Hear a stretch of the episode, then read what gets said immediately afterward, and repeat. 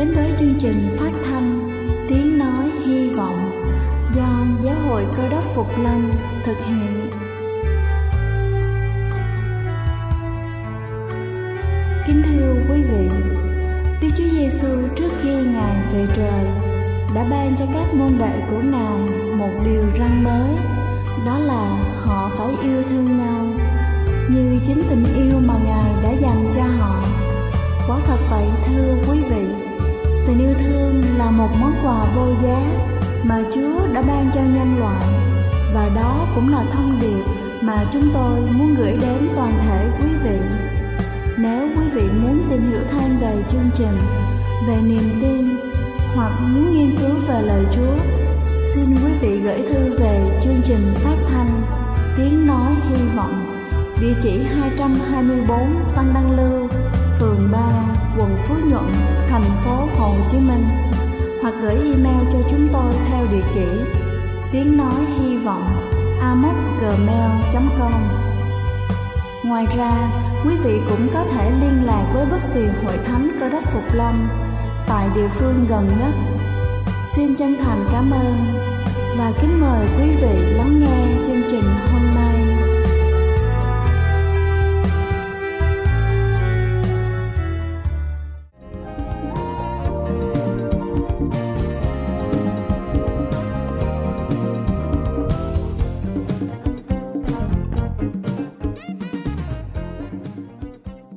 Xin thân ái kính chào quý vị thính giả thương mến.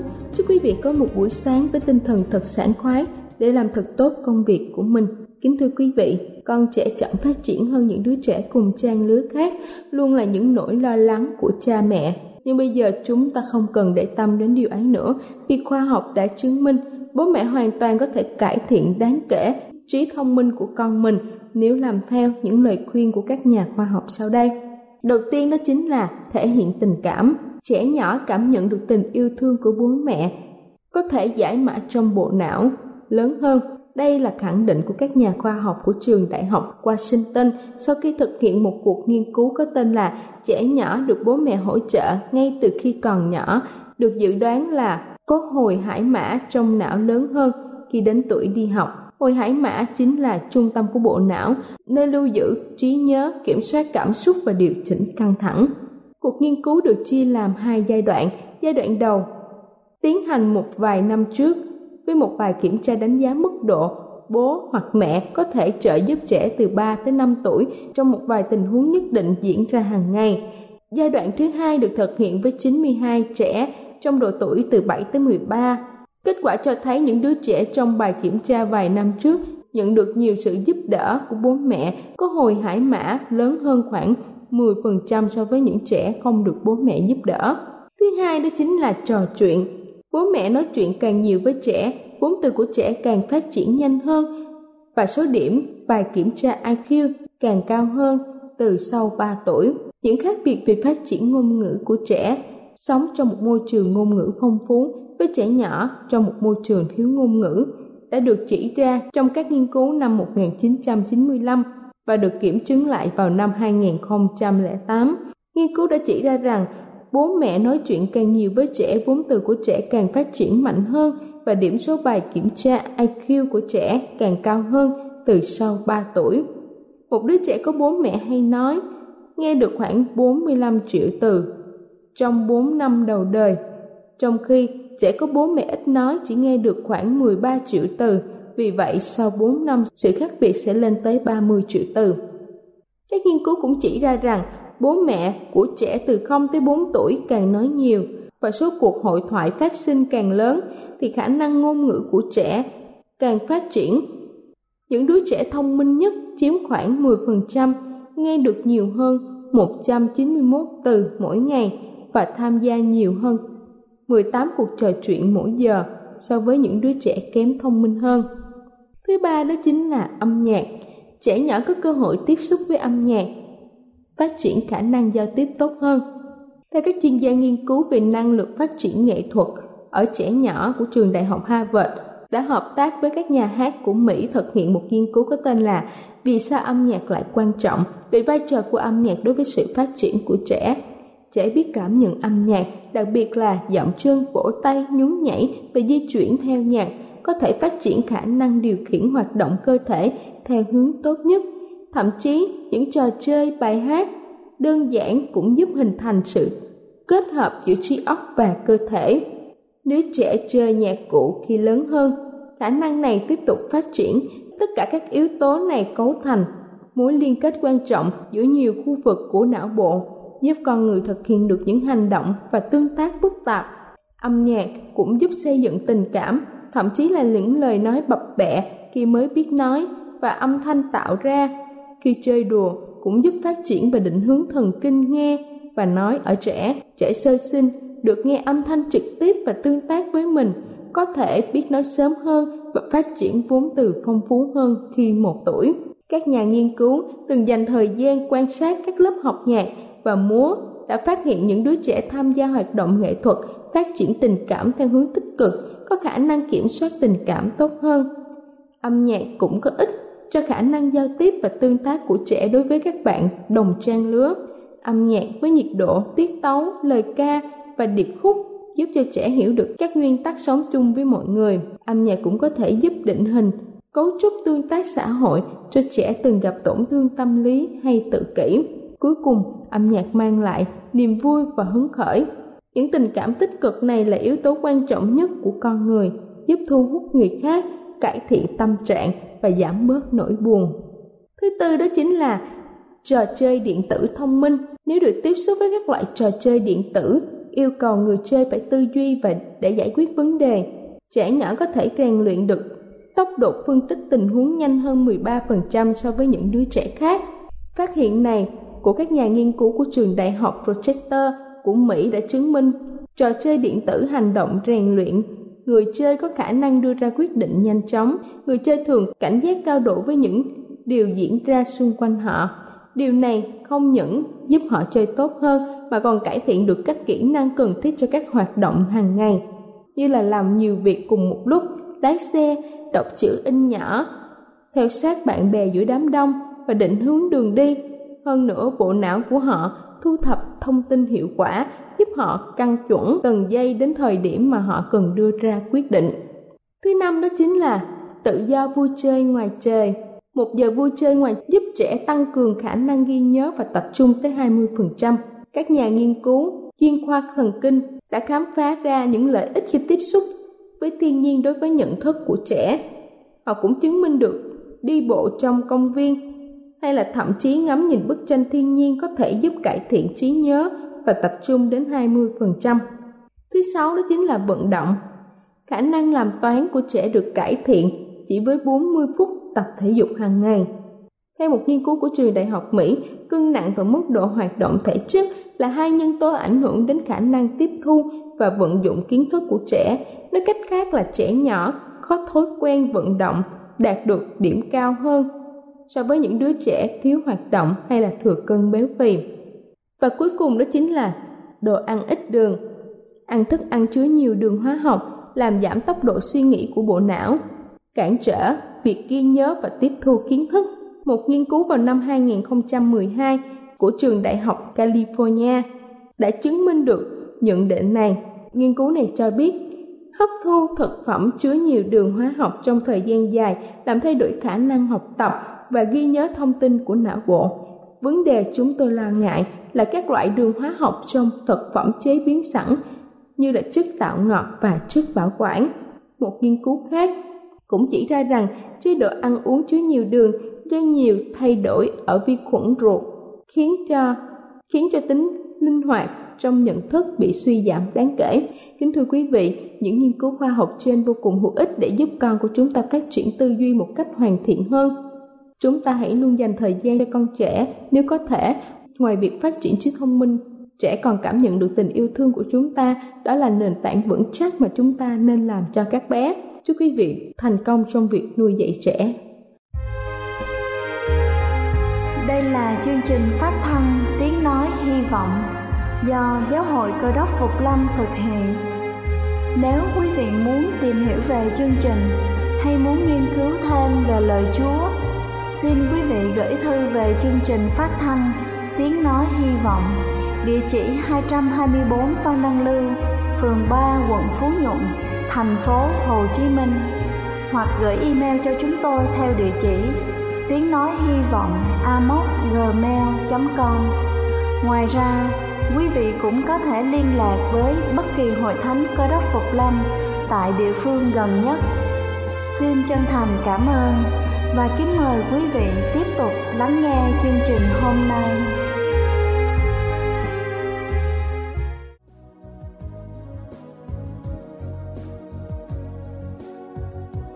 Kính thưa quý vị, và giờ này trước khi chúng ta đến với phần sứ điệp ngày hôm nay với chủ đề Sự bảo hộ của Đức Chúa Trời, xin kính mời quý vị cùng lắng lọc để lắng nghe bản thánh nhạc tôn vinh Chúa đưa tôi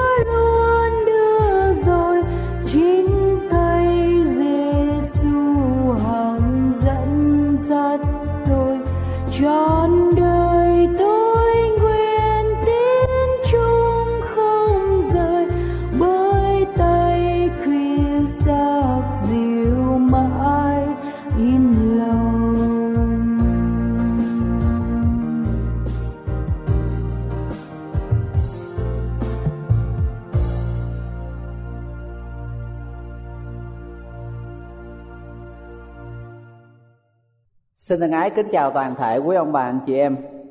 Xin chúng ta cùng lật ở trong sách Thi Thiên đoạn 27. Nhân vì Đức Giê-hô-va bảo hộ, nên lòng tác giả chẳng sợ gì. Thơ David làm. Sách Thi Thiên thì viết lại rất nhiều như chúng ta là những người thờ phượng thì mình đi nhà thờ mình còn có hai quyển quyển thánh ca và quyển kinh thánh thánh ca là những bài hát mà chúng ta hát tôn ngợi chúa và quyển kinh thánh là cái nơi mà chúng ta dùng lời Chúa để chúng ta học hỏi, nghiên cứu những sự dạy dỗ. Thì đối với người Israel họ cũng có hai thứ. Kinh Thánh thì họ giống với chúng ta, nhưng cái quyển Thánh ca của họ chính là cái quyển Thi Thiên của chúng ta. Sách Thi Thiên của chúng ta có 150 bài. Thật ra đây là 150 bài hát trong quyển Thánh ca của người Israel. Và do đó mà cái bài 27 là một trong những cái bài thánh ca mà họ thường hay sử dụng. Và phần lớn các bài thi thiên này thì tác giả chính là David đa phần là ông viết về những kinh nghiệm mà mình đã trải qua ở trong cuộc sống. Xin chúng ta cùng lật ở trong sách thi thiên đoạn 27 tôi xin đọc câu số 4 tôi đã xin đức giê-hô-va một điều và sẽ tìm kiếm điều ấy. Chúng ta lưu ý, đây chính là cái người mà đã là vua của dân israel. Ông không phải là một vị vua bình thường ông chính là vị vua mà đã đưa dân Israel lên tới đỉnh cao của cái lịch sử của mình. Rất nhiều vị vua đã trỗi lên rồi lại thay thế bằng vị vua khác. Nhưng chưa bao giờ trong lịch sử của người Israel mà họ lại lên tới một cái đỉnh cao như vậy.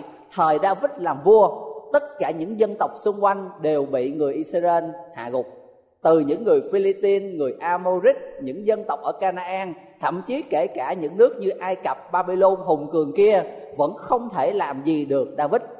Sách các vua rồi sách sử ký kể lại David đi tới đâu ông luôn luôn giành được chiến thắng tới đó.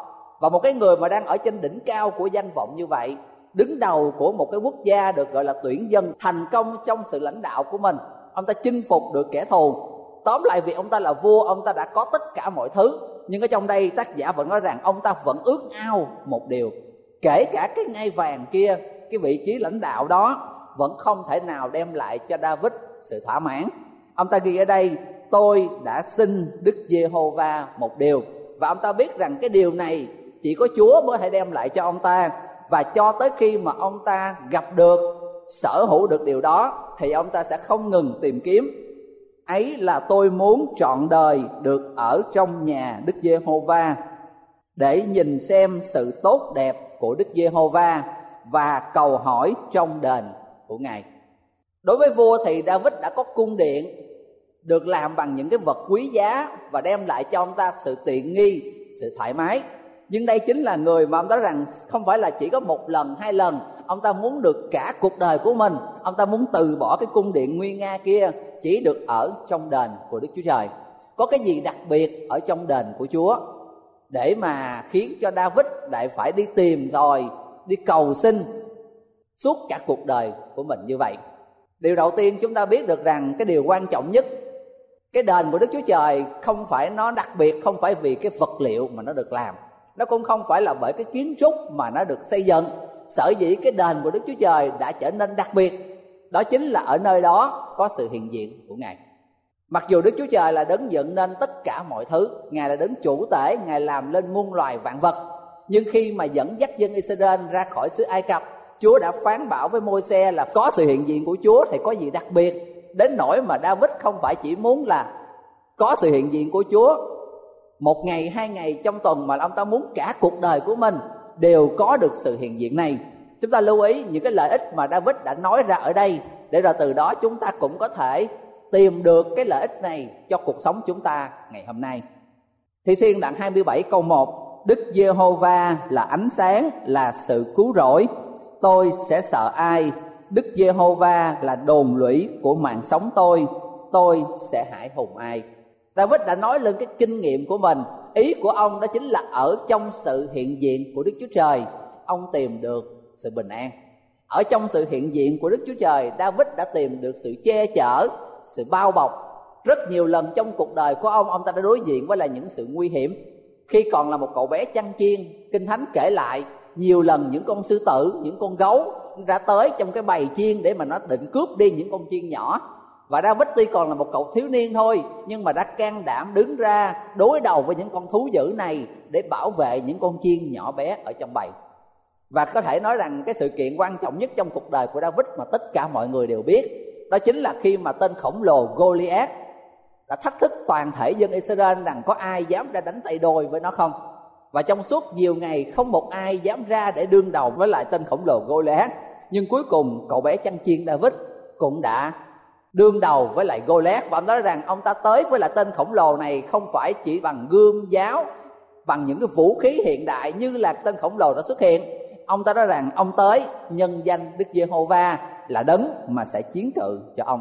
Do đó mà ở nơi sự hiện diện của Chúa, tuy đương đầu với là những sự sợ hãi tuy đương đầu với là những sự nguy hiểm như vậy, nhưng David vẫn tìm được sự bình an, David vẫn tìm được sự bảo bọc, David vẫn tìm được sự che chở. Cuộc sống của chúng ta ngày hôm nay cũng vậy. Chúng ta đang sống ở trong một cái thế giới mà họ nói rằng chưa bao giờ nguy hiểm, chưa bao giờ bất trắc xảy ra nhiều như là cái thế giới mà chúng ta đang sống ngày hôm nay. Chúng ta sẽ đương đầu với những sự nguy hiểm, những sự khó khăn, bao nhiêu nan đề chúng ta sẽ đối diện ở mỗi ngày trong cuộc đời của mình. Nhưng cũng như david ông đã tìm được tất cả mọi điều đó. Ông đã tìm được sự bình an, sự che chở, sự bảo bọc trong sự hiện diện của đức chúa trời. Và chúng ta ngày hôm nay cũng có thể tìm được sự bình an, sự che chở và sự bảo bọc như David đã từng tìm được. Thi Thiên đoạn 27 câu số 5 Vì trong ngày tai họa, Ngài sẽ che khuất tôi trong đền của Ngài, Giấu tôi nơi kính mật của trại Ngài. Cũng sẽ đỡ tôi lên trên một hòn đá. Đó là lý do tại sao mà cái việc mà chúng ta đến nơi đền của Chúa, Tới nhà của Ngài, thờ phượng là rất quan trọng.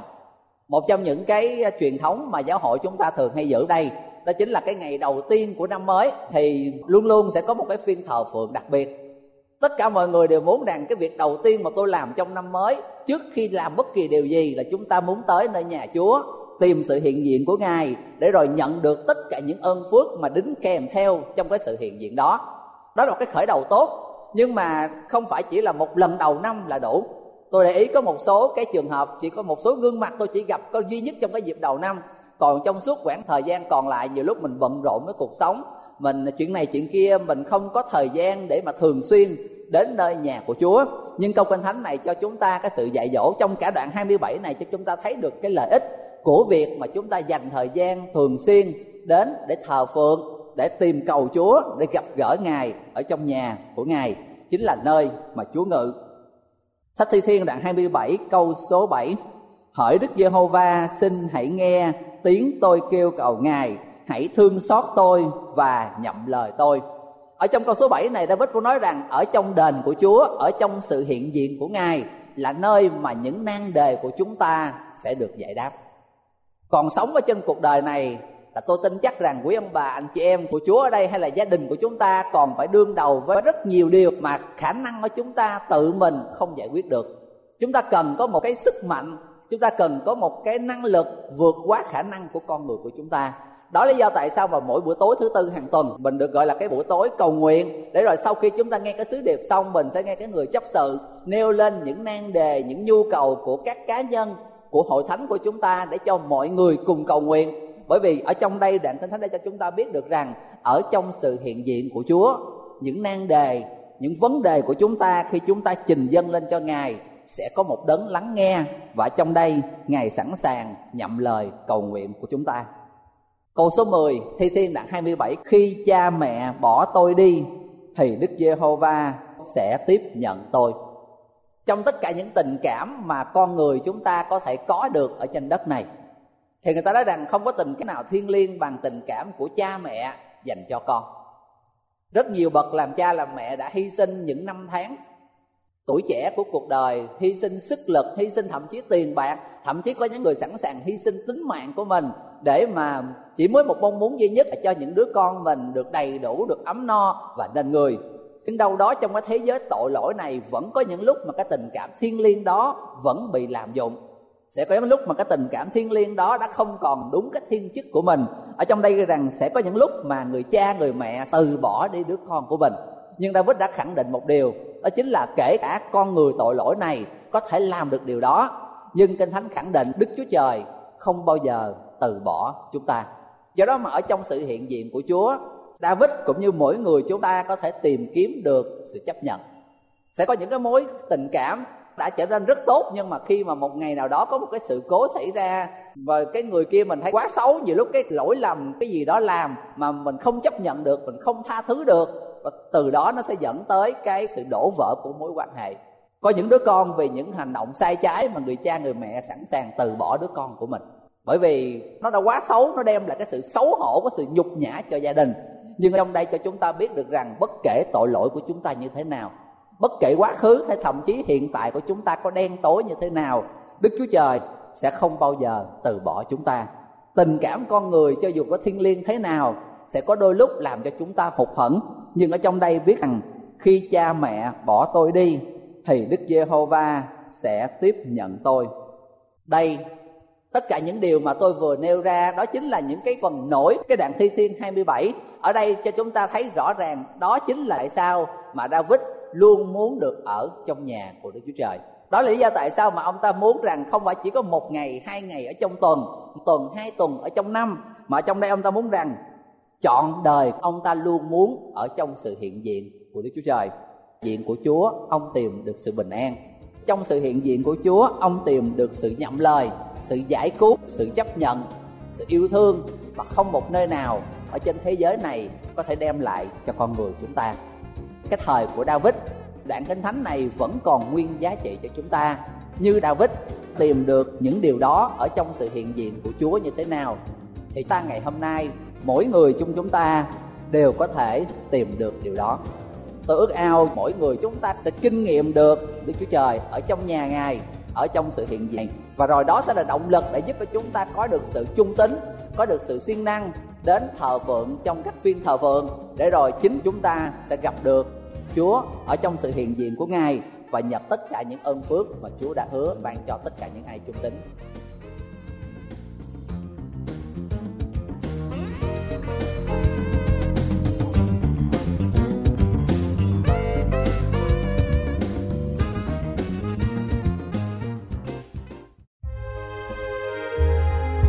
Đây là chương trình phát thanh Tiếng Nói Hy Vọng do Giáo hội Cơ đốc Phục Lâm thực hiện. Nếu quý vị muốn tìm hiểu về chương trình hay muốn nghiên cứu thêm về lời Chúa, xin mời quý vị gửi thư về chương trình phát thanh Tiếng Nói Hy Vọng, địa chỉ 224 Văn Đăng Lưu, phường 3, quận Phú Nhuận, thành phố Hồ Chí Minh hoặc gửi email cho chúng tôi theo địa chỉ tiếng nói hy vọng amos@gmail.com Ngoài ra, quý vị cũng có thể liên lạc với bất kỳ hội thánh cơ đốc phục lâm tại địa phương gần nhất. Xin chân thành cảm ơn và hẹn gặp lại quý vị trong chương trình lần sau.